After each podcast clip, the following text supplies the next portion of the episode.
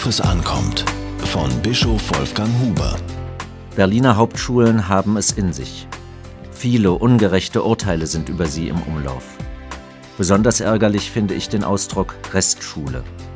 Aber Spannungen gehören zum Alltag dieser Schulen. Und die Zukunftsperspektive von Hauptschülern stellt ein wachsendes Problem dar. Deshalb verbinden viele mit dieser Schulform ungute Gefühle. Ein Bericht über zwei Reinickendorfer Hauptschulen hat mich jedoch positiv überrascht. Dort hat man die zentrale Bedeutung der Wertorientierung für heutige Schülerinnen und Schüler erkannt. Religionsunterricht spielt in diesen Schulen eine wichtige Rolle.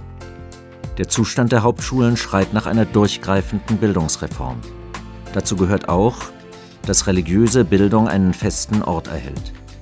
Die Rolle der Zuwanderung in unsere Stadt wirkt sich an den Hauptschulen besonders deutlich aus. Das kann dazu führen, dass Schülerinnen und Schüler mit dem Christentum gar nicht mehr in Berührung kommen. Wenn Religionsunterricht überhaupt angeboten wird, liegt er meistens in den Randstunden. Viele beklagen zwar die Orientierungslosigkeit, die gerade auch an Hauptschulen sichtbar wird, doch ein ordentliches Unterrichtsfach Religion wird politisch nach wie vor verhindert. Im benachbarten Brandenburg steigt derzeit die Zahl der Teilnehmerinnen und Teilnehmer am Religionsunterricht an, aber in Berlin geht sie zurück. Berliner Hauptschülerinnen und Hauptschüler bleiben in aller Regel ohne ein Angebot religiöser Bildung. Die Folgen sind absehbar. Ein Großteil der Hauptschulen ist von muslimischen Schülerinnen und Schülern dominiert. Für Minderheiten deutscher Herkunft wächst der Anpassungsdruck enorm.